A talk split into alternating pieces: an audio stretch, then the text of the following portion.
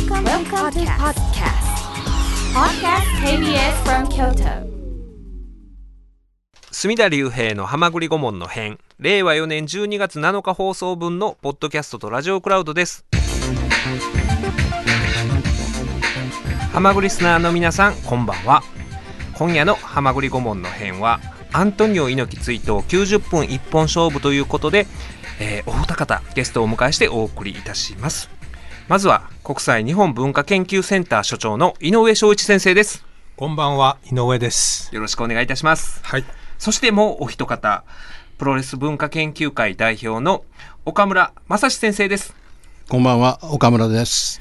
というわけで、今夜は日本を代表するプジジのお二人にお越しいただきまして、はい。私、今、こんばんはと自分で言ってしまって、はいラッシャー木村を思い起こしました。プジジですね、さすが。はい1956年、田園コロシアムでの、はい。ラッシャー木村が、そうですよね。本来なら猪木に対して、はい。もっとお喧嘩を売るような、はい。はい荒々しい文言を言わないといけないのに、元来礼儀正しい人やったために、はい。こんばんはから入ってしまったこんばんは事件。はい。はい、81年、はい1981年ですよね。昭和56年って言うやったかでも昭和56年でしょ？せいや、1956年で。あ、1956年で言いました。ええごめんなさい。すいません。年代に、あの、岡村先生は、いや、ただもう、厳しいんでいやいや、厳しくないです、先生。ごめんなさい。そうですね。はい昭和56年。はい、今でも日、き記憶で喋ってるんで。はいあのおかげでラッシャー木村は、はい。マイクの鬼に変貌することができたんじゃないでしょうか。後のマイクの鬼。の、まあ、原点。あの失敗が彼を育んだんじゃないかな。うんまあそうですね。あの、こんばんは事件があって、あれがまあ不利になって、後の全日本でうん、ああいう馬場さんと、はい。あななんていうんですかね、あの、ババア、俺はお前が他人と思えないんだという。ことを言い出してね。はい。それまではシリアスな路線でいてらっしゃったんですけれども、はい晩年の、えーラッシャー木村さんはそうですよね。はいはあというわけでもう早速世間はねあのもうサッカーで持ちきりなわけですよ そうですね。正直、ええはい。今、ラッシャー木村を思い出してる人がどれだけいるかということであすよねの。井上先生だけやと思います、日本でというか世界で、世界でもね。はいはい。サッカー見てらっしゃいますか？お二人はあ僕は今日、クロアチア戦を見ましたよ。あこれこれあと今日収録ちょっとねあの放送の前日にしてるんですけれども、はい未明に見たということですよね見ました、見ました。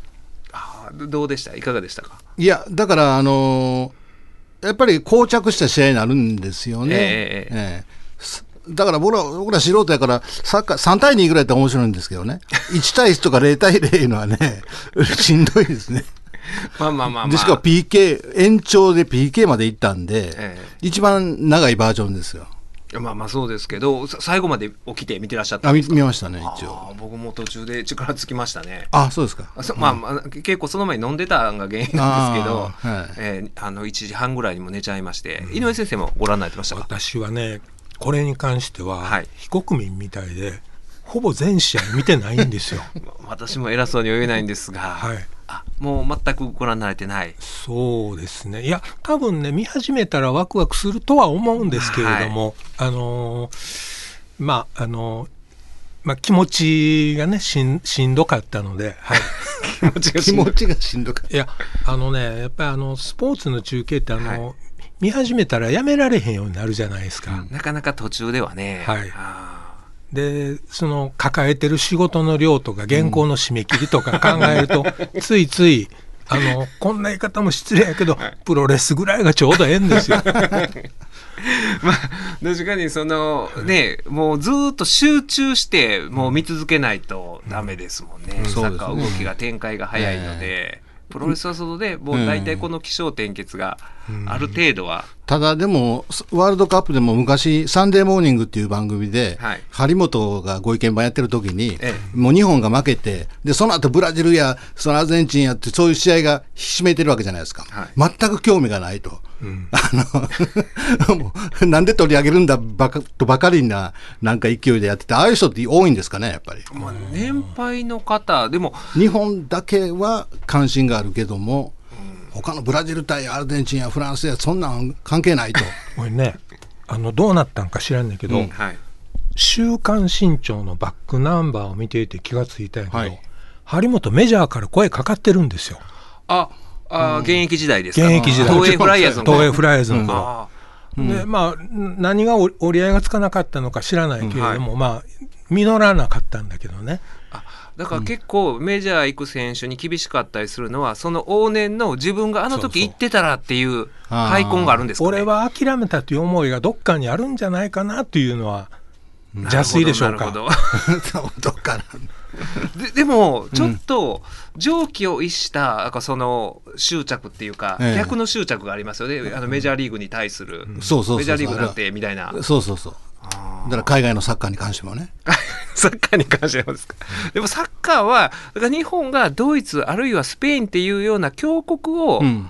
ね、破るからこそ盛り上がるんであってその、ねだから他国との関係なしに、うん。日本だけっていうような感じでなかなかそういう目線で見れないと思うんですけど、ただ日本対コスタリカは面白くなかったですよ。もう全部見てらっしゃるんですか？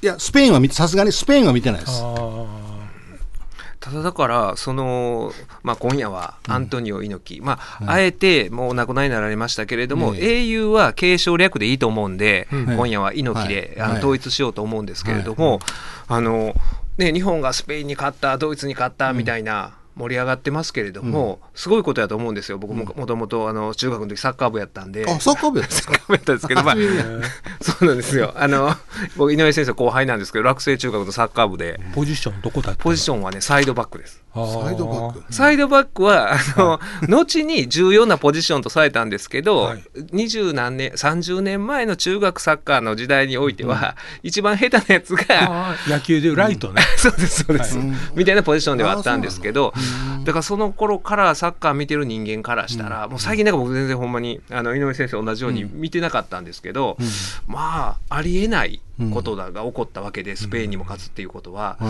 いただそれを考えるとまあ後ほどたっぷりお話ししようと思うんですが、アントニオ猪木がうん。モハメド・アリとやったっていうことは、ん。もうその本当にまあ個人レベルでその日本スペインに匹敵するようなことを、もう46年前にやってたっていう、うん。そうことですよね。あ日本スペイン戦は段取りさえ組まれればあり得る戦いだけどえモハメド・アリと戦うプロレスラーっていうのは空前絶後じえゃない空前絶後ですよね、だってそのまあ段取りする段取りつけるところまでが大変なわけで、サッカーは本当にちゃんと勝ち進んでいけば、はい。勝手に FIFA とかが あのね抽選とかあるけれども、ただ実アメリカではゴリラモンスーンがモハメド・アリと、まあ、エキシビション的にはやってたんじゃないですか。モンスーンとまあお詳しいですね。た だだからそれと全く意味の違う試合を日本において猪木がやったことにうん。ね意味があるんかなと思うんで、私はあのサッカーのはいオーバーヘッドキックっていうのも、え円髄切りの本や 本案だとしばらく思い 思い込んでた時期があるんですあよ。のー円髄切りよりも先にオーバーヘオーバーヘッドはいつからあるのかな？でもペレがやってたでしょ？ああ。もうそんな頃からあるのだからもしかしたらペレから猪木がインスパイアされてだから猪木ブラジルにいた時代がありますから。多分ないと思うけどね。円は。髄切りはもともとありきはいを立ってやるっていうそうですそうです。ね。はい。ことですよね。で初めてオーバーヘッドキックを見たときに、あ、円髄力のありようやと思ってしまいました。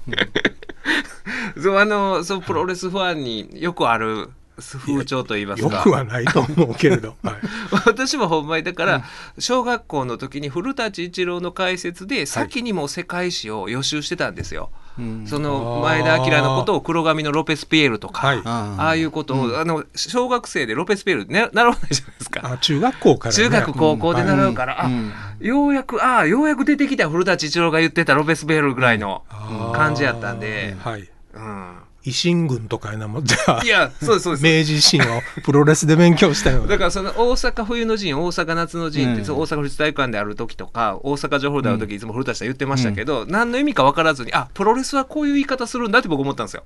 あで後からああのそまずほほんまの大阪夏の陣ありきの、その模倣やっていうことを。ー。じゃあ、あの、維新軍とかを旗揚げするのは、結局、古舘さんの語り口に煽られてはるんかもしれへんね、レスラー自体が。でもあのふ長州さんが自らテレビ出てる時言ってはりましたね。はい。古舘の方が先に自分の動きよりも先に、うんはい一郎あの俺の動きの先行くんだみたいなこと、長州ってなぜかあの人の名前をファーストネームで呼ぶじゃないですか。はい。あの武藤刑事のことを唯一刑事と呼んだり、うん。古舘さんのこと一郎って言うんですよ。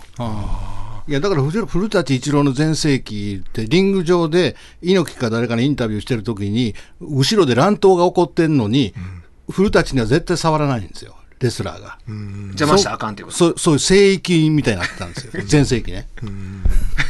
その時代をもうあの本当に見てる小学校の時の僕はほんま先に世界史や他いろんな言葉を覚えましたよね。うん、ロイス・ピエールが出てきたらその時点で調べるわけ？その時点は調べなかったですね。なんかそういう人がいるんやなってなって数年後、あ あ、俺たちが言ってたみたいな。調べる術もなかったですよ。その山川の教科書とかないじゃないですか。まだ小学生から。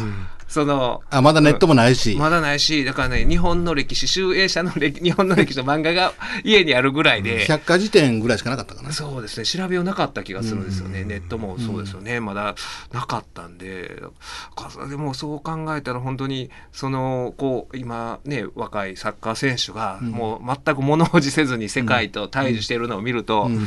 そのほんまに何十年前に、その段取りから組んでっていうのが、うんだから FIFA がとかがやってる役割を、ね、裏方がやってる役割も猪木が、あまあ、ある種担って、実際の実動部隊は違うにしても猪木の命を受けてやってるわけでしょ。そうすね。まあ、多分新馬さんとテレビ朝日、当時はテレビ朝日と言わなかったかな、NET NET だったかな、NET ねそれがやらはったんだと思いますけれどもりすごいことやと思うわ。すごいことですよね。だからあの何週間前この番組にあの絵師の木村秀樹先生、ああはいはいはい、あ井上先生仲良くなさってますよね。割とよく存じ上げてます、はい。あの方が1970年ぐらいに、その「富士オデッセイ」って言って、はい。そのほんまにストーンズ。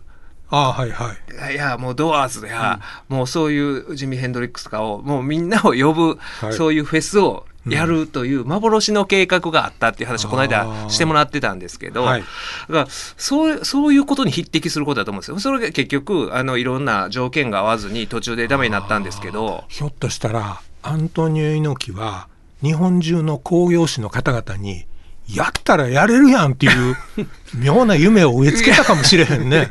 そのキーアンの場合は先なんですけど、そのその遡ること何年前の話なんですけど、うん、だからそう考えるとあの当時、まあそういうことをやろうとしてた日本人は実はいたんですけどはい。それを本当に実現したっていうのは、まあ猪木さんぐらいなんちゃいうかなやっていう。すごいと思うわ。とにかくあの成功がはい、後に猪木をイラクへ送り込んだやろうしそうですよね。北朝鮮もやれるっていうふうにええモハメド・アリのことを考えたらピョンヤンぐらいどってことないっていうふうに思えたんちゃたうかな。だ猪木自身はあれ成功と見なしたんですか当時。いやあの対戦自体をどう思ってたか置くとして、うん。とにかく興行にこぎつけて、うん。実現したいことあがね。の全世界マーケットオンエアを実現したということで、うん。もうそれは十分なんじゃないでしょうか。えらい借金背負ったと思うけどね。いや そら。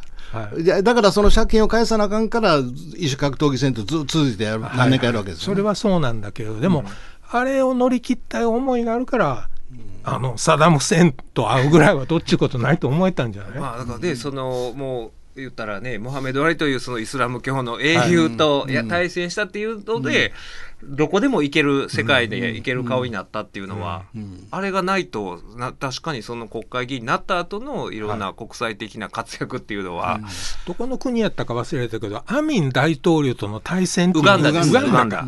それが流れたのは残念ですけどね、昭和54年。だから猪木は本当もう第三世界志向というかもうウガンダにしてもあのカスキューバのカストロやき北朝鮮やなんかそのはい。いわゆる普通の大国には行ってませんよねあんまり。まああの欧米っていうか、まあ全日本の馬場さんがね、うん。あの NWA のアメリカの主流を、うん。まあ、握ったはったので、猪木さんはなかなかそこへあのそうですよね、そのプロレス界の中の保守本流をうんぎゅっと馬場さんが握ってたがゆえに、猪木さんはその、まあでもこれもね、はい NWA 当時のアメリカママット界は、はやっぱり猪木は何をやるか分からへんっていうのでその馬場が猪木をはみごにしただけではなしに、うん、アメリカ側もちょっとビビったはったいうことないでしょうか？ああその実はその馬場,、馬場と猪木っていうのはそそこまで仲悪くなかったっていうのは最近よく言われてますよね。言われますよね。まあ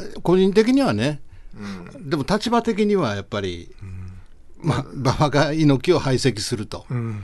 で大あの大金太郎やビル・ロビンソンを引き抜いて、い猪木の時間の半分以下で勝つと、あそうですよね。猪木がいろいろ名勝負繰り広げた相手を単時分で倒すというずるいずっこいやり方を。あの当時は多分そういうやり方をしてましたけど後にいろいろ新日本と全日本で引き抜きとかあった時は、うん。実質はトレードやったみたいなあ見解も最近あるじゃないですか。説がね結構有力ですね。最近は。うん。うんなんか猪木さんは馬場さんにも驚愕の借金をしてはったらしいしね、あそういう説もあるんですか、うん。もう個人的に。個人的に。個人的に。それはいつの時代ですか？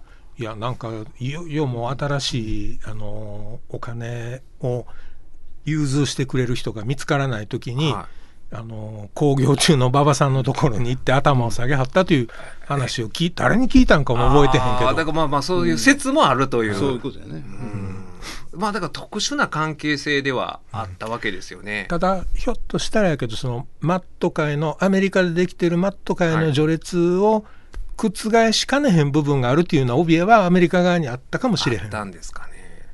だからそういう、あの人食い大統領と言われてたようなウガンダの、すごいね。すごい名前ですけどそのほんまにそんなキャッチフレーズプロレスラーでもいないですもんね。人食い大統領なんて、まあ大統領がね大統領。その大体作ってる。スティーブ・ウィリアムスが殺人医師っていうもう全くこの反対の言葉をくっつけてるね、うんそういうプロレスのね、うん。ニックネームあっても。ドクターですね。ドクターです、うん。えーそういう人とやろうとしてた猪木っていうのはでも考えてみたらコンプライアンス的にすごいよね、仮にも一国の大統領人食い大統領ってね。その当時はそれは普通にそういう報道をされてたんですか？人食い大統やだか領らテレビ局の上層部が多い。これあんまり違うかと言わへんかったやのか、そうですよね、ニュース番組とかさすがに言われてないですよね、うん。言ってないと思いますよ。そういう週刊誌とかが報じるときにそういう言い方をしてたっていうことなんですかね、でも僕の耳に人食い大統領っていう響きが残ってるから、はい。多分テレビで言ってたんや言うと思う。てたんですかね。だからそれはもう新日本で結構あのもうすぐ実現するみたいな感じでアナウンスされてたんですかねじゃあ。あの次期シリーズの予告編みたいなんでいやそそこまではこまでは言ってないと思いますけどね、うん。でも面白いのはそのやっぱあありせんかな。あの70年代後半になってこの猪木の新日本の方が全日本を逆転してね、なで一般メディアも新日本がプロレス界の代表みたいな風潮にこうなったというふうに鮮やかに記憶してるんですけどね。うん。まああの全日本が、うん。まあなんかあのそれまでに培ってきたプロレスのやり方を、まあ、ずっと守ってはったと思うんですよ。だけど新日本は猪木の人柄もあったし新間久志さんのはったりもあっただろうし、はいいろいろ目新しいことをやるので、うん結果的にはあちらの方が伸びていったんでしょうね。まあただし失敗も多かったと思う。失敗も多かったですよ。はいうんだ視聴率的にもね。はいあ全日本がすごいもう盤石の体制で発足したのに、それほど伸びなかったんですよね。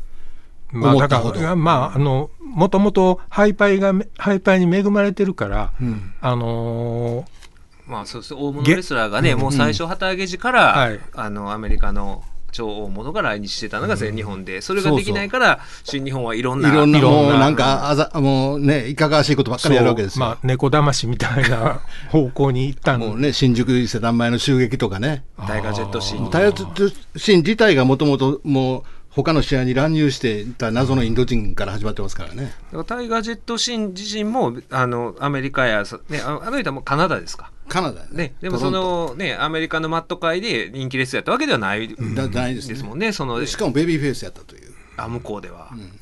あの新劇新宿伊勢丹前ですか、襲撃事件、あれは当時どんなふうに報道されたんですか？いや、僕、ちょそこはちゃんとしちょっと調べてないんですけどね。まさかカメラマンがあらかじめ待ち受けてたわけではない？そこまではないんじゃないですか？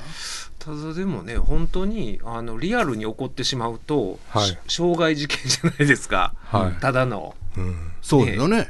うん、でも当時の猪木は多分だからそういう形で報じて欲しかったぐらいやろうから。そうですよね、もうあの時って本当もうネタがなくって、もうなんどんないかなるハプニングを起こそうと、もうとにかくそういう、なんていうんですか、企画をで勝負するしかなかった時代ですから、ね。でも新宿警察署はうん、特に書類送検とかしてない？してない、し始末書書かしたぐらいじゃない。いやいやそうなんですよで多分その警察が来たら、い、や後では言うたと思いますよ。話聞かれたらこれはあのこういうことでみたいなプロレスの中でのっていうような話はしたと思いますけど、あらかじめ例えば、ね、警察に言うてその襲撃をこういうことしますんでとか絶対やってなくて、うん。きっとそのなんか太陽を盗んだ男でも撮影の時に皇居前でもう何も許可取らんと撮ったりしたじゃないですか、あの時代。そういう同じような。そういえばそうね篠山紀信さんもね、うん。なんかあの往来のヌード写真で、ええ。なんか警察の始末書とか書いてはったですよね。えー言いますもんね、はい。だからそういうもういきなりとりあえずやってしまってっていうことやったと思うんですけど、当時テレビ番組でハプニングショーってありましたよね。あったっけ？あもうちょっと前かな、70年代の。うん。ほん。でまあまあけあの傷害事件とかやったら被害者が被害届出せへんかったらまあそんなね、うん。あの事件化あんまりされないので、うん。っていうことやったと思うんですけど、えうん。まあだからそれはそれまでのプロレスにない発想ですもんねその、ええそういう。だから全部馬場への対抗から来てるわけですよ。うんうんうん。そうですね。馬場がしないこと。馬場がしない、うん、だし、その強大な力、NWA をバックに、うんの全日本に対抗するにはそれ、そういうことしかなかったと。そうですね。でもこれね、うん、NWA の強大な力と言って、多分世間には通じんと思う。そうですよ。だからね この番組いやこの番組組今ね当然のように言ってますけど、ディレクターの佐山さんとか若いからね、うん。NWA って分かあらないよね。のねでも NWA っていうのは昔ねそういう強力な強大な組織があって我々プロレスファンはそのほんまに NWA のことを国連ぐらいの組織やと勝手に思い込んでたんですけど今考えたらあれも猪木さんがアントニオ猪木がそういうふうに逆に見せかけたというかその強大な権力に排斥されてる新日本プロレスっていうような、うん。そもそもその NWA が強大な組織やったかどうかっていうところから、まあ、今日カルテルでしょ、あれ。いやまあまあ、工業、プロモーター同士のカルテルでもう選手を融通し合ううん。ええ。ところやったっていうのは、それは間違いないと思うんですけど、うん。いや、あのまだまだね、この、こういう話を90分今夜は、はいアントニオ猪はい木追悼スペシャルということでお送りいたします。今夜は井上翔一先生と岡村正史先生をゲストにお,、えーお迎えしてお送りしております。えーお二人はそのアントニオ猪木が亡くなったというニュースを聞かれた時、うんどういう印象を持たれました？井上先生。えーっとねあのーあんまり事前に予想はしていなかったので、はい。弱ってはるっていうのは聞いていたんですがええ。やっぱりあの頭の中であの死。はい。道を反数しました。ああ、道引退試合ではいはいはい。猪木が読んだ。はい。はい。あのー今言えるかどうか自信ないけどその時はスラスラ出てきました。自分にびっくりしました、出てくるんですよね、これプロレスファンは。はい。僕も出てきますね。はい。この道を行けばどうなるものか危ぶむなかれ。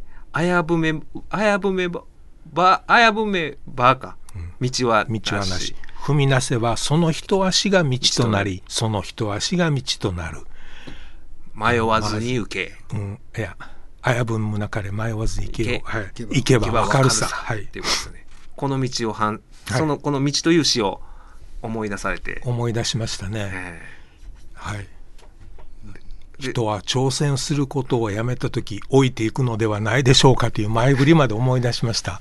え言ってましたね猪木さんはね、どうですか？なんか。岡村先生は。え訃報を聞いた時聞いた時はい。いやまずまず思ったのは明日の新聞にどの程度扱われるかなっていう。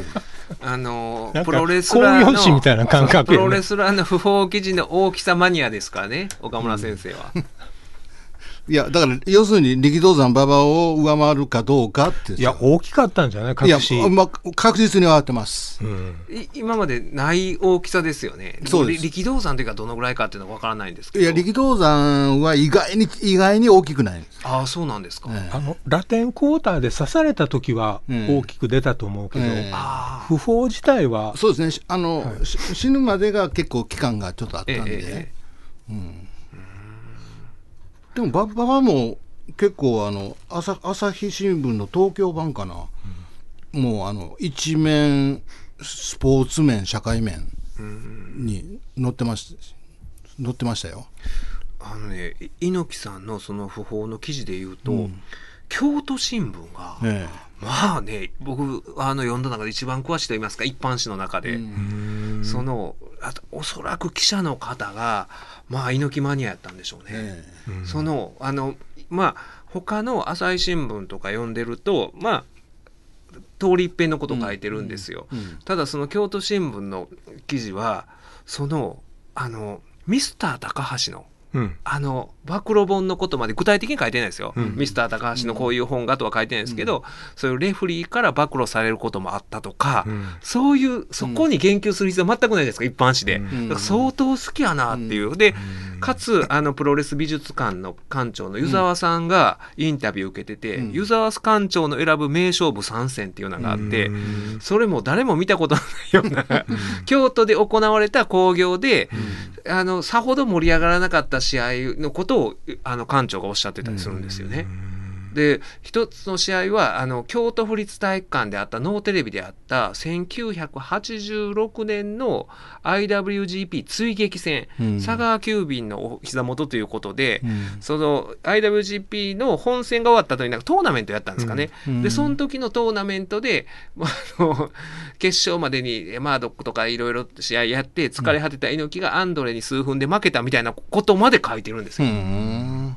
それはあのあの亡くなってから作った原稿ではなしに予定稿かもしれませんね。そうですね。その翌日にこの詳細を報じられるのは、そうですね。だからあの館長もその名勝負3つってなかなか用意できないと思うんですよね。あらかじめ用意してあったんでしょうね。であ多分あのデスクをアンカーをあの要するに社内の上層部もそれで納得してたんでしょうね。でもその猪木さんのそういう予定校っていうのが果たしてあるもんですかね？京都新聞で。京都新聞はね京都市内まあ京都近辺の人なはいら結構用意してはんやけどね。そうでしょうだからはいそれを考えると、その記者の情熱というかうん読んで思いましたね。いやだから社内を説得するのもなかなか大変やったかもしれへんけど、うんそれだけ情熱が終わりやったんじゃないでしょうかい。やもうほとばしてましたね。いや僕あ朝日だったらねあの俳句短歌のはい。欄ありますね。そこでもう猪木に関するあの短歌や俳句が殺到してると。闘魂短歌ですよね。ええ。とで すごい大きい扱いで、はいあ朝日、え花壇、廃壇。あええで、なんかすぐ熱感じましたけどね。ああでも花壇廃壇なんかに作品を送らはる人々の平均的な年齢を考えると、アントニオ猪木の訃報で燃え立つもんはあるんじゃないかな。えーだからまああのに日本プロレス時代の明らかに日本プロレス時代をテーマにした歌とかね。ちょっと今今日持ってきたらよかったんやけど。だからまあでもそう岡村先生や井上先生の世代の方じゃないですか、に日プロ時代の、プロ時代がで豊登とか、まあ、要するに、我が家に初めてカラーテレビがついた日に、コブラツイストみたいな、あのちょっと今、今日用意してきてないんであれですあけど、そういう、はい、そういうやつがありましたからね。じゃあお二人の猪木の初体験っていうのはいつになるんですか、初めて猪木を見た時覚えてへんけれども多分もう日プロ時代に見てるんじゃないかなと思います、僕はもう67年です。あもう明確1967年ですか？67年え昭和42年。であの猪木が復日プロに復帰した年ですね。あ一回辞めて東京プロレス旗揚げして。帰したシリーズは覚えてないんですよ。はい。そのちょっと後ぐらいから記憶にありますね。当時岡村先生はおいくつでいらっしゃったんですか？中学に、えー、2年生かな ?1 年か2年ですかね。その時の印象は？いや、だから当時は、そのオレンジ色のタイツとか、はい。黄色のいいタイツで、黒じゃなくて、ええ。で、なんかさっそうとした、えーイメージで、やけども、絶対エースは馬場やと。で、猪木は一応2番手になってるけども、あの、馬場との開きは結構あると、大きいと。ええまあそういう、かといって、一中堅でもないみたいな。その時にあの印象として馬場さんと比べて、うん。猪木の方が強そうやなとかっていうような印象を持つほどではなかったうんですか、強そうというよりね、あの要するに後のストロングスタイルって新日本プロレスになってから言うじゃないですか、はいまあ、それの原点が要するにブリッジなんですよ。うんうんうんで、ブリ綺麗なブリッジっていうのは、他の選手や、猪木がやってなかったんですよ。あ当時は。はい、もう、あの、広松田はやってたんですけどね。はいもう僕は66年に広松田があの日本に帰ってきて、鮮やかなブリッジ見せて、それも鮮烈に覚えてるんですよ。そそうあまあ広松田さんは日本プロレスその時は。いや、1960フリーですわ。フリーで。はいアメリカで、フロリダの方でやってたんで、で、あの、テレビで見たのは日本プロレスの日本プロレスに帰ってきた時、はい。あ帰ってきたというか参加した時のね、うん。なんかブリッジを他の馬場や大木や吉村もやってなかったんでね、ええ。他の選手は。だからそれはすごい目立ちましたよ。ね。ああそこも鮮烈やったっていう。そうですね。そそだからあの猪木さんはことさえそのブリッジを強調するとこありましたよ、だからそのトレーニングしてる人としてへん人を差別化するためにこんなブリッジややれるんかっていうような意味で、なるほど。ううん。ん、だからあのねプロレスってそもそも力士出身が多いですけども、力士はあまりブリッジができない人が多いじゃないですか、やっても汚いしっていう中でやっぱりその辺のなんねあの自分の持ち味というか。やっぱりレレスリングをやってるんだぞっていうのを強調したかったんじゃないですかね。あ力道山はねでもなんかあの力道山夫人がこれもなんかで言うたはったけど、アントニオ猪木を高砂部屋に入れるつもりやったらしいですね。あそういう計画がああったってすよね。名なんですよね。有名なんですか、うんまああの結局話が実る前に、はい。ラテンコーター事件で力道山が亡くなってしまうんだけれども。だから力道山が刺された日のお昼にはい。家であ猪木を呼び出して、であの親方に合わせていい顔してるだろうとか言って、はい言うわけですよね。で猪木はもうそれまで散々もうしごきあの殴られたりしてたけども、その一言でまああのなんていうんですか？許されたあの救われたというのを言ってますよね。このエピソードで思うんやけどね、うん。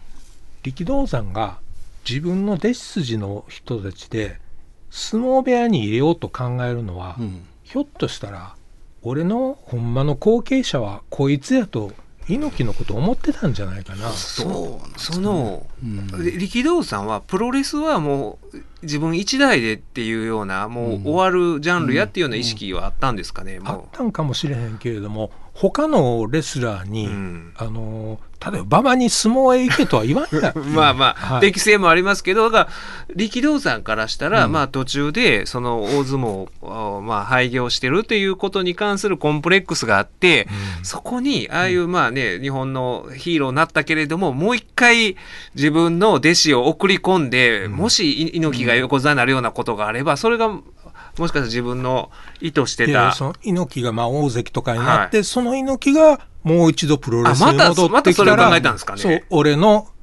俺の弟子という、はい、そんな思いが力道山にあったんじゃないかと、まあ妄想ですこれは。だからその猪木と馬場っていうのは昭和35年なんか同じ日に入門して、馬場は最初からエリート街道を歩んで、一方猪木は叩き上げで力道山の付き人をして、さっき岡村先生おっしゃってたような厳しい、うん。あのね、力道山のしごきにあってっていうようなことが、あの多分プロレススーパースター列伝士官やと思うんですよね、うん。梶原一騎士官で、ただそのアントニオ猪木のこの G スピーツとか読んでたら、うん。かなり若手の頃からもうルーテーズとシングルでやったりとか、うん期待されてたっていうい言われは期れてますよね。待はされてたでしょ。うんまあ、ワールドリーグ戦に参加したりね。そうですよね、その遠征行く前からっていうことですよね。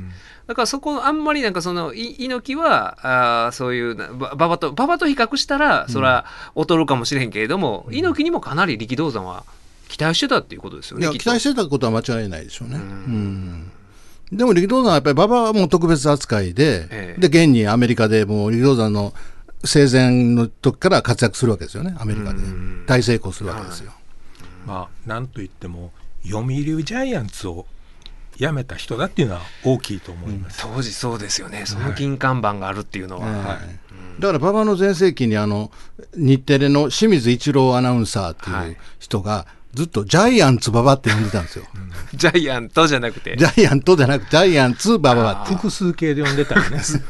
それはもう読売ジャイアンツっていうのを,、背負ってる。日テレですからね。日テレが、うん。ああそのい猪木さんはその、うん、だから当時からかなり僕は期待されてたはずやと思う、うん。そのさっきの、うん。お相撲のエピソードもそうやし、うん。そのね鉄人ルーテーズと最初の頃からシングル組んでもらってたとかいうことを考えると、たただいいですか？あの、はい。ファファンサイドに立つと、はい力道山、ジャイアント、馬場、そしてアントニオ猪木とこう来るんですけど、はい力道山、馬場までは、ファン、ファンはというかね、プロレスは見てなかったと思うんですよ。僕の説ですけど。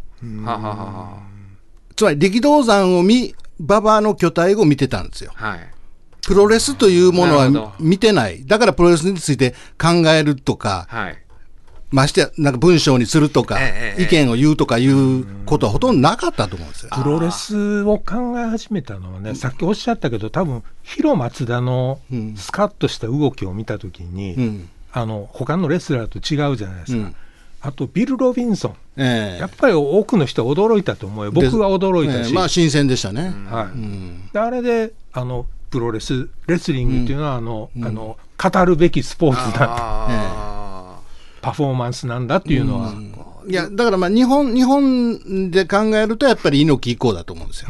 り馬場時代までは、広松田が日本に定着していたら、まあ、広松田以降になったんだと思うんだけど、うんまあ彼はアメリカを選んだ人やからね。そうね、定着しなかったからね。広松田とビル・ロビンソンは語られるのはその技術の部分ですよね。でもきっとレスリングのそうですね。だからその猪木の場合はああのそのリングでぶつけるなんかそういう遠さというか、あ。その部分が、そうそう。そこの感情をね、うん。一般にね、倍賞光子さんと一緒になって、うん。倍賞光子に芸を習ったんじゃないかみたいに言わはる人もいるんだけど、ええ。アントニオ猪木はかなり若い頃から、やっぱり表情の作り方とか、うんうん。体全体で演技をする能力には長けてはったような気が。そうですか、い。そのにあの日本プロレス時代とその後の新日本プロレス時代で猪木のそういう変化はないんですか？徐々にそういうああいうななんていうのかな劇的なそのうん表情、もうあ僕が知ってる頃の子供の頃の猪木っていうのはもう,、もう表情も、うん。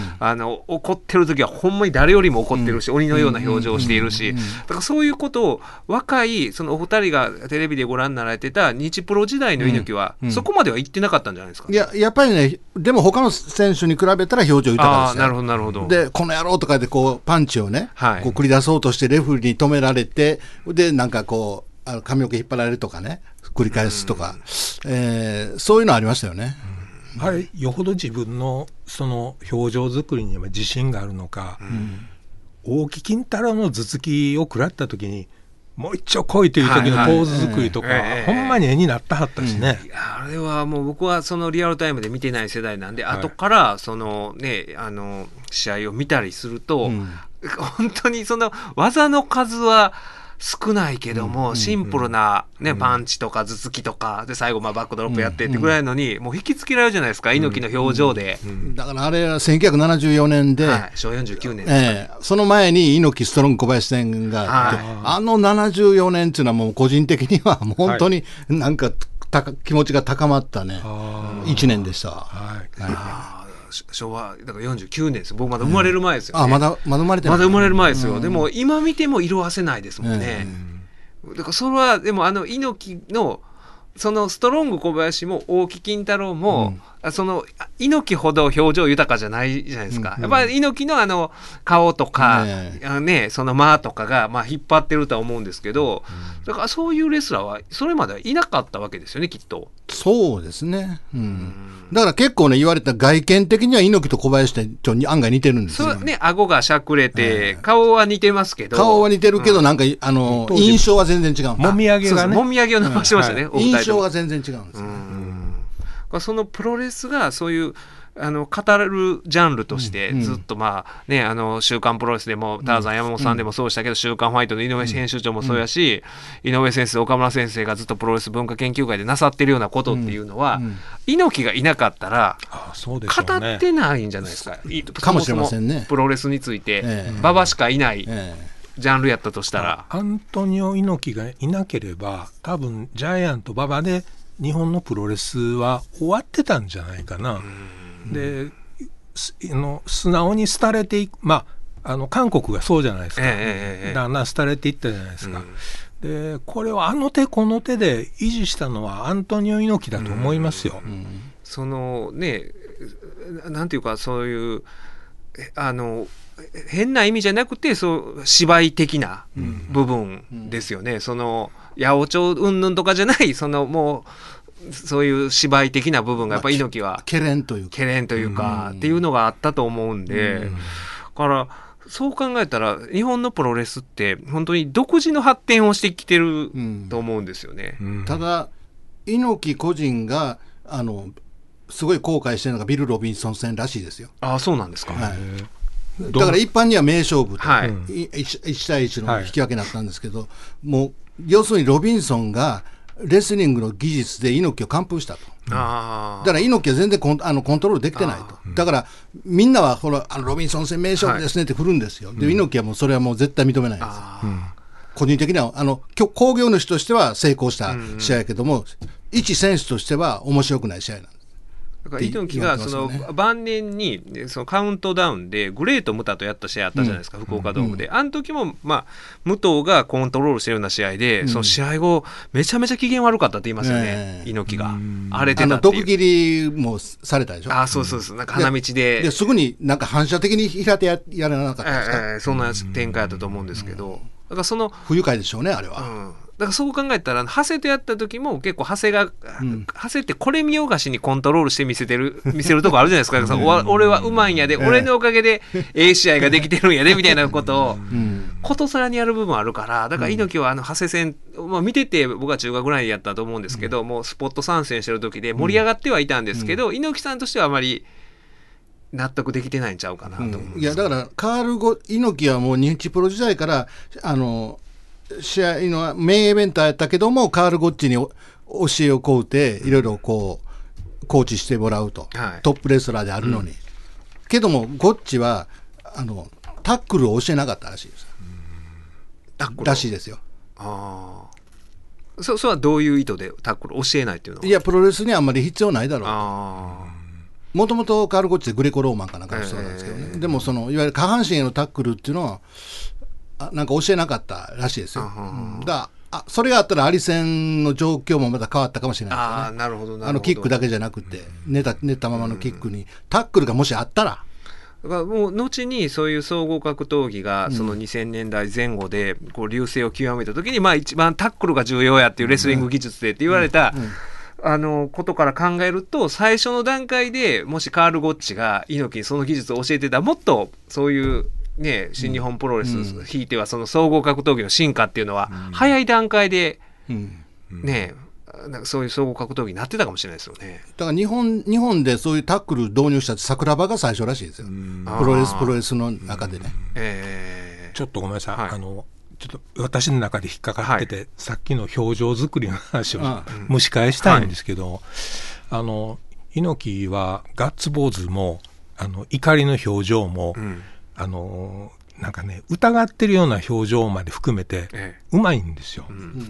でこれね対戦相手としたらまああの段取り割って段取り通りにやるとしても結局一番美味しいとこは必ずアントニオ猪木が持っていくわけじゃないですか。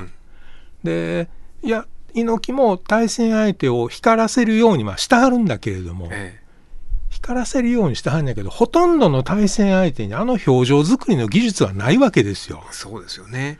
そうするとね対戦相手の中にはやっぱりあいつとやるのは嫌やいうレスラーはいたんじゃないかな 例えばシンポジウムなんかの場所で、はいパネラーに招かれて、えあのまああのそこそこ理理理にかなった議論を言っても、とにかく圧倒的にセンチメンタルをくすぐるのが上手な コメンテーターがいたらね。え感情をねこう揺さぶることを言まあう。他のパネラーどんな気になると思う？うんうんうんあのーもし猪木にアメリカのプロレスラーからそんなに慕われていなかった部分があるとしたらそこもどうかなと。あすいません。話あ。を蒸し返したんですが。ででもね、はい。そそこが本当に猪木の特徴的なところだと思うんで、今夜はアントニオ猪木追悼特番としてお送りしてるわけですけれども先ほどの井上先生おっしゃってたその猪木の表情の作り方が超絶すごかったっていう話でいくとその前はそれが力道山やったんじゃないですか？そのやっぱ顔の怒りの表情とかそうですそこから学んでますよね。で猪木のそのおそういうところを引き継いだのが長州であり前田明でありっていう感じじゃないですかね。そうですね。だから馬場の場合は逆に馬場の場合はその巨体がうん全てを物語ってて、はいそういうことする必要があんまりなかったんですよ。なるほど逆に言うと。うんだから鶴田もあのああいうなんかまあ弛緩したようなうん。表情にもしジャンボ鶴田が新日本に入ってたら、うん。猪木のように表情を作れるレストランになってたかもしれないですよね。そうですね。いやアントニオ猪木は多分顔だけと違うんですよね、うん。体全体でね。あそうそうですよね、はい。うん。表現できてるのでね、うん。でむ昔の体をそのね岡村先生おっしゃってた昭和49年で全盛期の頃だと思うんですけども、まあ素晴らしい肉体をしてますよね。でね。うんで競技者としても強かったに違いないっていう説得力がうんうんありますもんね。うんうんであの昭和51年に冒頭言ってた猪木あり戦があってあの時もそのモハメド・アリというまああれだけビジュアル的にまあ人を引きつける力がある、もうキング・オブ・キングスって言われた人とこう記者会見で並んでても、うん。全く遜色ないうん。あの羽織袴を着てうん猪木が並んでたら体型的にもそうやし表情もそうだし、そんな日本人ってあの時代いないじゃないですかモハメド・アリと並んで。物おじしてないですよね。物おじしてどんなないし心境やったんやろうね。どういう心境だったんですかね。はい、私は生涯に一度だけ、はい。掛布正幸さんとお目にかかったことがあるんですけど、はい。やっぱりドキドキして何にも喋れへんかったわ。ミスタータイガースと。ミスタータイガースと。そあの、はででもそれ別にミスタータイガースとこれから勝負するわけでも何でもないじゃないですか。まあやっぱりあので時々甲子園行った時、はい。あの人の前あの人に祈ってたわけやからね、ええええそうですよね。あはの、掛布さんとかもそうですよね。もう、僕はだいぶ世代下ですけど、はい。もう祈る対象でしたもんね。祈る対象やからやっぱり、あのまあ猪木にとってアリがどういう対象やってるのか分からへんねんけれども、でも当時のそのボクシングの世界チャンピオンでその今のただのボクシングの世界チャンピオンっていうだけの意味じゃない存在だったわけですか、うんモハメド・アリっていうのは、はい。そういう。歴史上の人物です歴史上の人物で、その相手とその まあいろいろ諸説ありますけれどもまああの試合が真剣勝負だったことは間違いない。そうでしょうね、うんまあそうですね。はいまあ、てかしんそうどう評価していいか分かんないですけど、ルールを、まあ、決めてなかったのかだからいろんな説があるじゃないですか。えうん、でもそのなんか結果を決めてやったエキシビジョンとかってわけでは全くないわけですよね。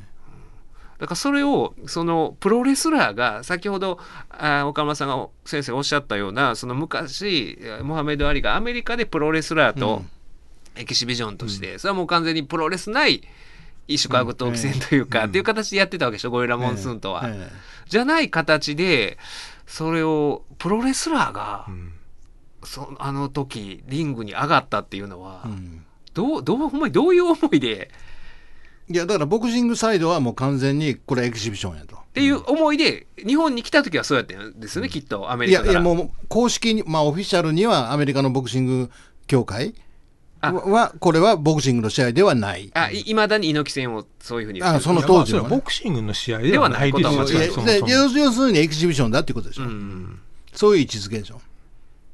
ただでもあの試合とか見てたらあアリは明らかに恐れてる場面もあるじゃないですか、ねえ。猪木の攻撃を。で現実に足怪我するわけですよね。そうですもんね、でも当時はそういう部分はあまり見えなくて正規の凡戦とかね、って言われたわけですよ。NHK なんか酷評したわけですよね。ただだからそのあの猪木さんが亡くならはってその後、追悼の番組もその日のうちにテレビ朝日でやってたら、ねうん。そのまあアリ戦も中心に編集してあるんですけれども、そこでそのあのウィリアム・ルスカとやった、アリ戦に先行する異種格闘技戦と、まあ、同じジャンルのようなものとして言ったりするから、話がおかしくなるというか、そあのルスカとやった試合はまあプロレスない異種格闘技戦そうでですね、はいバックドロップで勝ったわけですから、はい。ただとはいえその猪木のか競技者として、まあ、ルスカはめちゃめちゃ強かったわけじゃないですか。はい。うん。で、まあ、何されるか分からんとこに上がってるのは間違いないわけじゃないですか、うん。そのリングにうん。猪木が。うん。私はねあの時はねあのナイーブやったんですよ、はい。プロレスにまあ台本らしいものがあるなっていうのはうん。うすうす思ってたんだけど、は異種格闘技はガチンコやと思ってたんですよ。あ異種格闘技戦に関しては、うんはいあのね、異種格闘技戦ってね、あのー金曜夜8時のプロレスアワーの中継じゃないんですよ。うんあ別枠で。水曜スペシャル枠なんですよ。なるほど。ドキュメンタリー枠なんですよ。ええ まあでも後から考えたら、あの、水曜スペシャル、か川口川口そうそうそう、もうそういうことなあの頃はまあ幼かったなと。でも、そう思わせるだけの何かは、アントニオ猪木にあったと思うわ。でも猪木さんその時大学生でしょ？うん、それ、それでもう、あの、順調やったわけですよ。順調やったあなたとは違うねん、俺は。すれっからしの、はい僕はアリ戦であのミニコミ始めましたからねアリ戦を見て。アリ戦のと特集岡田さんを多分、アリ戦だって内心疑ってはんねん。うん。うんあ、あ岡村先生、そうで私がさっき言った、あれが真剣勝負であることは間違いないですよね、うん。言った時には、その表情を見ると、いや、ファイトその、あの、その、要するに引き分けという、引き、引き分けっていうのが、わだけは決まってたかなっていう可能性が。が、まあ、岡村説では。えあえプロレスサイドの遠藤幸吉が、あの、アリの勝ちにして、遠山こうやったっけな、ボクシングサイドが猪木の勝ちにしてっていう。それで、ジン・ラーベルが、レフリーが引き分けかなんかで、それで引き分けになったんですよ。なんかその判定に関してはね。多分いやそれは怖いことやと思うけどもしアントニオ猪木があの試合で勝ってたらそれはアメリカのボクシング界んえらい騒ぎになってると思うよ。うんいや、だからありえなかったと思う、それは。いやなんかあのひょっとしたらちょっとい猪木にひいきしすぎた見方かもしれへんけど、いけるっていうチャンスが12回あったような気がすんやけど、ええうんよう踏み込まんかったんちゃうかな。いや、それがさっき言った、まあまあ、一つはタックルの技術がなかったと。あーまあ要するにいわゆる猪木あり状態でしのぐいうことでしたもんね。ね転がって足を蹴るっていう。えうんで、あれが総合格闘技とするならば、やっぱりタックルを、猪木あの頃エディ・ゴメスとはまだ会ってなかったんでしたイワン・ゴメスですか？イワン・ゴメス。あバーリトゥードの。エディ・ゴメスってジャズや。はいはい、いや、あれ、イワン・ゴメスは2年ぐらい前と思う。74年やったんちゃうかな。あーじゃあまあ一応なんかバーリトゥードの、うん。うんまあなんか前駆状態みたいなことはまあわきまえたはんねんね。ええだから、そうですね。イワン・ゴメス1年半ぐらいおったんちゃうかね、新日本にね。そこもちょっと前後関係がね、でも狭山が入った後じゃないんですか、イワン・ゴメス一緒に巡業でどうのまあ、こうの同じぐとからって、いかな。だから多分同時期やったりする佐山があの、マーク・コステロと こ、こんな細かい名前。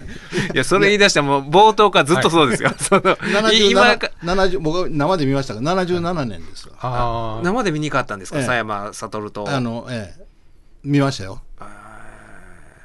まあ、だからその佐山が後にそういう格闘技に行くきっかけになったって言われてる。ええで、あれ、石原慎太郎がパンフレットなんか書いてるんですよね。私は、私はフェイクは嫌いだと書いて。あの、当時、キックボクシングのコミッショナーやったんです、なんか。ある団体のコミッションやってたって言いますよね。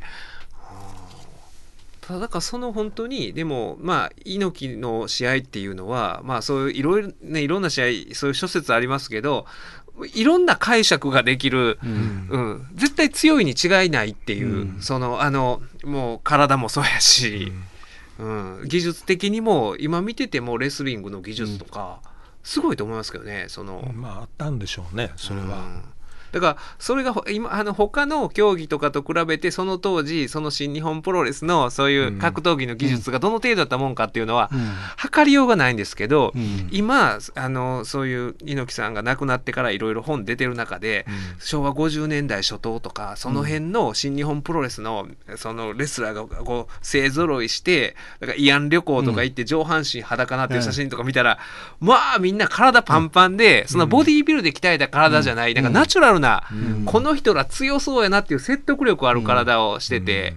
それを一番トップの猪木がまあ先陣切ってそういう強さをちゃんと示してたからそうせなあかん時代やったんかなっていう、まあだからその時代って本当ストロングスタイル全盛というか、で、ゴッチイズムとかね。うん。でも結局、ゴッチとの距離感、猪木はだんだんこう距離を置いていったでしょ。うん。新日の初期は、まあ、ブッキングも頼んだし、あれ、近かったけども、だんだんなんか離れていった。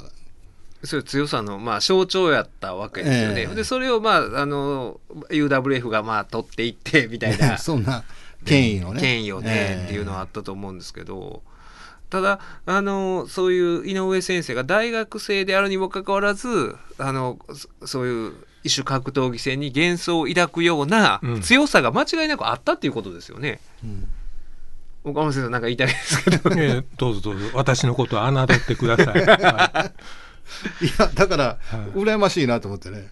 あーそう、純粋に楽しめたわけでしょ？あハラハラしたはいと思いますよいや、僕なんかははい、本にも書いてるけど、猪木小林戦で、プロレスを見て初めて涙したんですよ。ううんんでもそれはどういう視点かというと、よよくぞこういうしあの試合を実現させてくれたなとさ、させたなっていう感動なんですよ。ああそういう日本人同士の大物が、まあ、国際プロレスのエースがエースやったらストロング小林との言葉ですけど猪木小林戦と比べたら猪木有戦の方がよほど不可能ないやけども、ケースに。いや、はい。でもあの時の客観的な状況で見た時に、この前日の包囲網といいますかね、NW を巻き込んだ、そういう新日に対するあの時の状況で、ああいう猪木小林戦を実現させたっていうのはもう感動に値したんですよ。そうですか。私は有戦の方が関東に値す。アるリ戦でな涙しました？うん。涙は出えへんかったけどとにかく実現に至るまでの困難うん。となるとストロング小林でやる方がそれは楽だったんじゃない？いやー、でも、国内の調整じゃないですか。段取りの、うん。まあね、うん 国内の情勢やけど、もうほとんどなんか今今の日本にプーチンを招くようなもんじゃないですか。ほんまでもまあそれに近いのもありますもんね。うんうん。で実際にはモハメド・アリのを取り巻く、はい。うん。まあ、発言には注意しないといけないけれども、多分アンダーグラウンドな、はい。あのー人たちもついてくるわけじゃないですか。退去してきてたって言いますね、うん。取り巻きが。はい。でそれはあの新日本にとっても当時の NET テレビ朝日にとっても、うん。もう扱いには大変苦慮したと思うんですよ。そうですよね、なんか日本で事件を起こしたら、うん。はい。試合自体が、こんだけのお金をつい込んでる試合がいっぺんにパーになるじゃないですか。はい。うん。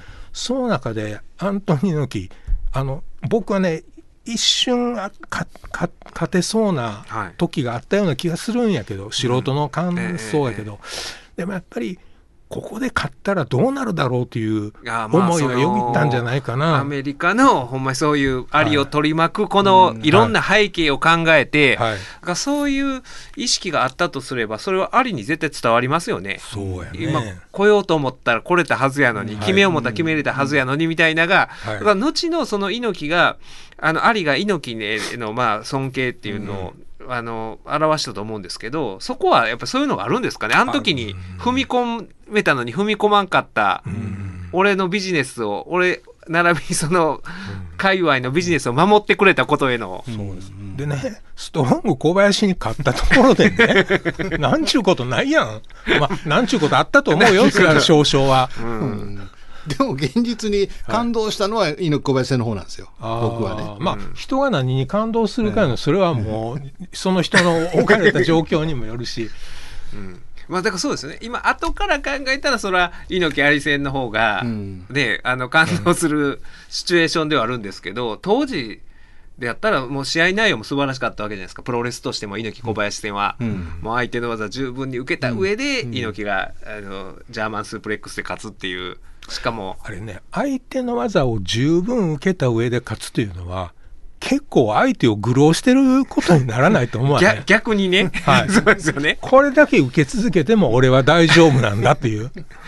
そうですよね。あの、はい。風車の理論でいう相手の力を9引き出して、はい。うん、6しか7しかないやつでも9引き出して自分はそれを上回る10でいくっていうのは、はい。一番ひ相手を下に見てないと、それやっぱりね、あの、あれは猪木が、猪木だけが輝く仕組みになってるような、だからその国際軍団との,、はい。あの3対1のさっきね、冒頭言ってたラッシャー木村と、まあ、アニマル浜口寺西勇と3対1でやってたじゃないですか、うん。あれだって言ってみたらもう愚弄してる もう甚だしいじゃないですか、うん。そうやね。国際プロレスのエースを3人じゃないと自分と対等じゃない。はいで、まあその中でも、まあだから、あれはかえって、あの国際プロレスの3人をヒールとして際立たせたっていう効果はあったかもしれないですけど、だあの時期っていうのは僕僕の意見ではもう猪木はとあの峠越えたんですよ。ああ、そうかもしれへで、んね。タイガーマスク、はい。長州力の対等のした時期に、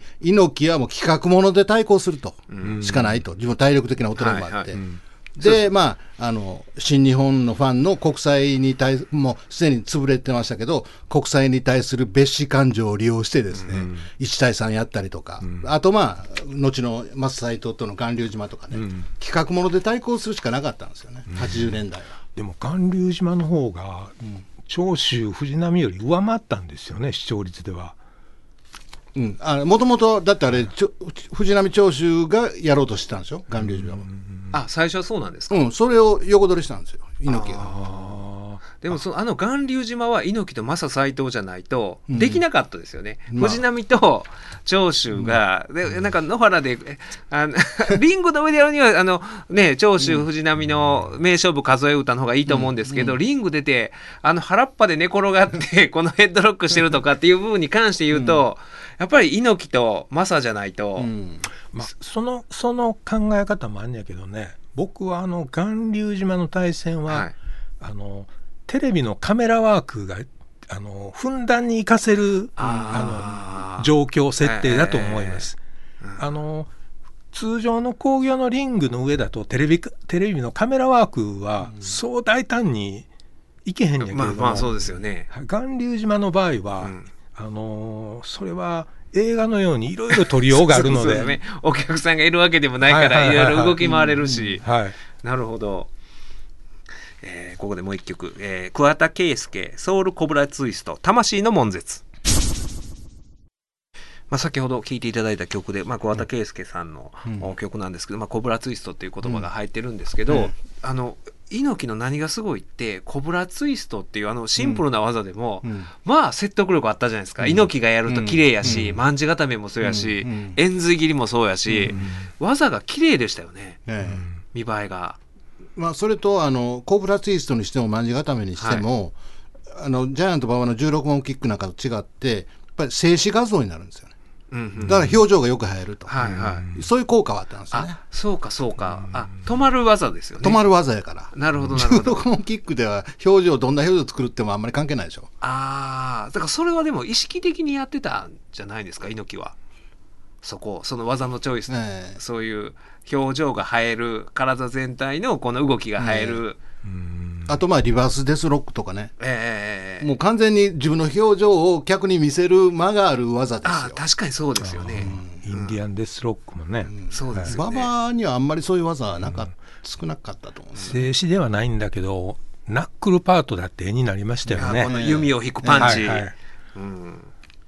そこはでも、その、結果的にそうなったじゃなくて、意図してやってたんじゃないんですか、猪木は？まあ意図してというかね、どうなんやろいやだから僕中学校の中学生の時にもうなんかクラスのプロレスファンはほとんど猪木ファンが多かったですよ、なんかば馬場のしはなんかもうそんなに面白くないみたいな感覚がありましたけどね、やっぱりあのテレビカメラに対する配慮も猪木さんにはあったんじゃないでしょうか、あるでしょうね。カメラがどの角度にいるとかいうな、ねそれはやっぱり力道山から受け継いでますよ、力道山もそれ計算してたっていうからね、藤波さんが最近その、あのアントニオ猪木の追悼のいろんな雑誌の中で、えーインタビュー答えられててそれは言ってますよね。新日本の旗揚げ時テレビついた後っていうのは本当にそういうことまで猪木さんは気にしてて、観客席の例えば、まあ、あの一番技が入るうアングルとかも気にしてたしかつ例えば空席がテレビに映り込むことも嫌ってて、あの反対側の客を移動させろとかいうことまで猪木は言ってたっていう。でもそのおかげでひょっとしたらカメラがないテレビカメラがない日の試合でもはい。2階席にまで届く演技をしてたのにうん。カメラテレビカメラが入ってからアントニオ猪木はそのエネルギーをカメラへ向向けるようになったかもしれませんよね。なるほどなるほど。はい、そのお二人にとってそのアントニオ猪木の影響っていうのは実生活でもありましたか？実生活？私はね、あのちょっとね、はい。まあ、これは聞いてくださる人には伝わらへんかもしれへんと思いながら言うんですが、ええはいあの自分で本を書くときに、はい。割とあの学問業界的には差し障りのありそうな本をよく書いてるんですよ。ななんとなくはい察しがつきます、それは。はいはい。こんなんかあの大概のあの学会人ならやめとけっていうふうに言わはりそうな、やっぱりそのせいやと思うね行けば分かるさという 危ぶむ中で。あやぶん中いやあやぶんねんやけどね。危ぶみつつ、はい踏み越える。はい、あの詩を聞いた時にはなんかこうちょっと魂疲れるよ捕まえられるような気になりましたね。なりますね僕だから本当に大学4年生の時に、あの引退試合があってあの詩聞いて、あもうその僕それまで大学に行こう思ってたんですよ。大学に行ってあと2年この猶予期間司法試験も受けてたんですけど伸ばして、それでもう辞めるか辞めないか試験を判断しようと思ってたんですけど、あそういうことはせんとこうって思って、うん。もう大学卒業してもう司法浪人になろうっていうのは、うん。あの道を聞いて思ったんで。あオール巨人師匠のところに行かはったのもそうなんですか？あそれはもっと前なんですけどでもねそれそそその時もでもそういうなんかその周りと違うことをやろうっていうのは、そやっぱり幼い頃から見てた猪木イズムがはい。どっかに小さな猪木イズムなんですけど僕の場合は、はい。あったとは思うんですよね。はい。うん、岡村先生は？いやだから僕はねあの結局大学に入学したと時が72年で、はい。猪木が一番不遇の年なんですよ。あのあノーテレビでね、はいはい。新日本を立ち上げたけども、ん。ノーテレビで一番しんどかった時代なんですよね。はい。うん。でその年にあの連合赤軍事件がねあはいはい。あって浅間山荘があって、であのあれは要するに浅間山荘事件がまずあってその後でそれが解決した後でリンチが発覚するわけですよ、うんはい実際にはリンチが先あったんですけどね、うん、あ発覚したのはその後ってあことと時系列でであれでもう本当にあの学な閉塞状況というかう、ん。がすごくこう出てあの僕は別に学生運動さ参加してたわけでもなんでもないんだけどもなんかこう閉塞状況がこうずっともう支配する。もう要するに学生運動に対する支持っていうのがさーっと引いていってあいつらはもうテロ集団、あ殺戮集団だっていうことでが手のひら返したようになったわけですよ。ででその時に73年に猪木にテレビがついて坂口が来て、テレビがついてでも苦しいっていう。だからもうその時からねこうな自分の実生活というより自分のこうメンタリティ、メンタリティと猪木の動きがねこう連動していく。だから一時経験したわけはです。一時はどのセクトかともかく全教頭的な、うん。あの精神に共鳴をしたはったわけやね。でそれが崩れた。ええ、でしかも、自分自身の大学生活はもう白け世代って言われたわけですよ。あもうそういうものが全部、はい。メディアからは白け世代っていう、で実際にもう白けてたんですよ。でそれが73年そして74年の小林戦でもうあのずーっと心理が高まるわけですよ。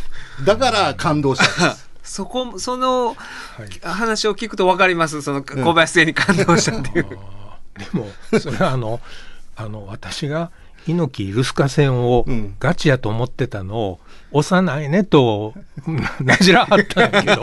まあ似たりよっいたり。やと思いますよ。岡村先生もかなりその入れ込んでるじゃないですか。もう、はい。社会と猪木の動きをこう連動されたわけでしょ、そうですね。でもそんなレスラーっていないでしょ。世界あ中どこいないです。探しても。いないですそれは。それそれはもうもしかしたら岡村先生が勝手にそういうふうに見てるだけかもしれんけども、そういうふうに思い込めるレスラーっていうのは。ひょっとしたらね。でも世界を探したらっていうことやけどアントニオ猪木の訃報でパキスタンの主だった新聞がやっぱりトップにうん。猪木の訃報を載せるんですよ。うん。はいはい、だからあのアクランペールワンと対戦をした猪木っていうのは、うん。やっぱりそれだけ巨大な存在だし、どれも直さずパキスタンの人たちにとってアクランペールワンはそういう人だったんじゃないかな。うん。だだそれちょっとアクランフェールワンに関してははい。どどうなんかな？はいはい、どうぞどうぞ。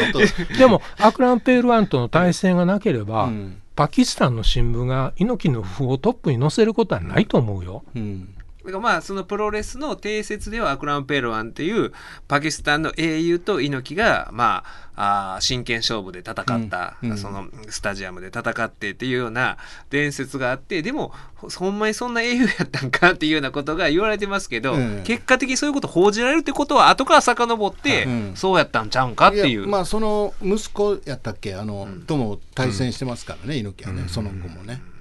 で、あの、ドイツの皇帝と言われたローランド・ボックうんでと対戦したわけじゃないですか、ええ猪木は。えでも猪木の訃報、ドイツでほとんど話題になってないと思うんですよ。そうでしょうね。ううんんだから、あのローランド・ボックがドイツの帝王という話自体が、うんあフェイクやったんやなっていうふうに思えるけれども、えうんアクランペールワンはどうやらほんまにパキスタンの英雄だったんだろうなと、猪木の訃報から逆算できひん。うん。まあ、パキスタンの場合はやっぱりそのレスリングの伝統っていうのがそういう一族と結びついてて、猪木がそこと少しあの対戦して接触したっていう部分で、まあ、残っていったんでしょうね猪木の名前もね、ドイツはちょっと分かりませんけど、ただだからこういうふうにもう猪木のことでずっと語り続けることができるわけですから、ねあのプロレス文化研究会の皆さんを。ええもう今日もええ機会与えてもらったと思うわ、私こんな話他に誰ともできひんですもん。そうですよね。はい。いやぜひともあの次の次回の2月か3月のプロ文献では、まあ、猪木でやりたいと思いますけどね。ああ猪木の研究をそれはどなたが発表することに？いや、そその具体的にじゃなくて、その、なんていうのかな、あの、一回アンケートは取ったことある、2007年に、ええ猪木に関するアンケートね、その辺を叩き台にして、なんかプロ文献で一回、まあ、ね、もう10月1日ですから、亡くなったのが、もうだいぶ時期ず、半年後ぐらい近くになりますけど、一回だからそ一回やらなあかんなと、その気持ちにはなりましたね。プロレスを見ながらそのそれ以外のいろんなことを投影してたじゃないですか、うん。勝手に猪木の物語にも入れ込んでたし、うん。そのねもともとブラジルに移民で行って、そのブラジルで力道山にスカウトされて帰ってきて、その馬場とのずっとライバル関係があって、でアリ戦があってとかその後もいろいろ借金にまみれながらも戦い続けてとか、っていうでそこになんか自分の人生も投影して勝手にね、うん。多くの人がそれをしてたわけでしょ。えだから、ね、今もそのね、プロレスは面白いですけど、うん猪木ほどそういうことを投影できる人が、もう、もうないじゃないですか、きえっと。うんそうやあの存在の大きさ。当分出てこないでしょう多ね。分ね技術的にはねあの今の新日本とかドラゴンゲートは、はあの猪木の全盛期と比べるとあの、まあ、水準上がってるような気がするんですよ。うーん。あのなんていうか、まあ、軽技的な上がり方かはいはいそうそうなムーブがね。よくこんな動きができるなっていう、うんでそこそこがたいのでかい岡田和親だって相え当え器用に動くじゃないですか。うんであのあれはもう猪木やあの長州なんかの時代にはなかったと思うんだけれども、だからといって今どうなんでしょうね。うん。だからその今やっぱりねでもうん。なんか嫌んや、内藤に魂つかまれたっていうような人は。言います言いますうん言っています。はい。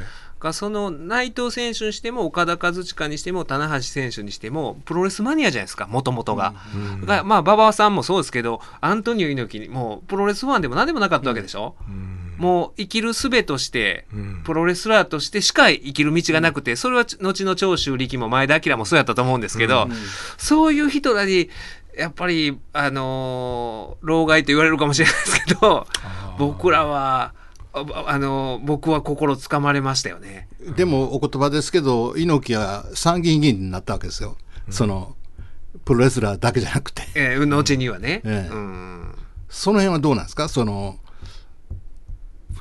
馬場はもう生涯プロレスラー、はいはい。でも猪木は国会議員になったわけですよ。だからそれは、ねはい、ここはねどうぞ。私とちょっと違うんだけど、うんあのーやっぱり岡村さんにはある種の野党精神があって、うんなんかあのーなんかこう藁にもすがるような状態の猪木があののし上がった時に喝采を叫ばはったんやけど、えだんだん馬場を抜いてあのアメリカプロレスとしても猪木の団体の方がうん。脚光を浴びるようになった頃から、あの次第にさっきおっしゃった 白系がよぎるようになり、うん。その参議院あたりから、うん。あのやや突き放しておられることはないでしょうか。うんまあ、実際、参議院議員になってから、試合自体、試合数自体が激減してますからねス。ポット参戦でしたもんね。もう数えるほどしかないから、ででそれ以前の80年代のあの国際とかやってた時はまだあれなんですけど、80年代後半、半ば、後半ぐらい、新日本も低迷してきて、その頃からもうあの、ちょっとねあ、ただあれは評価してるんですよ、ビッグバンベイダーとの初対決は。ああれ、評判悪い。暴動になった。ああ、両国で。まあはいあれはプロレスとしてもう本当久しぶりに興奮したしたんですよ。わからんな。あの、岡村先生の基準がわかんないですけども。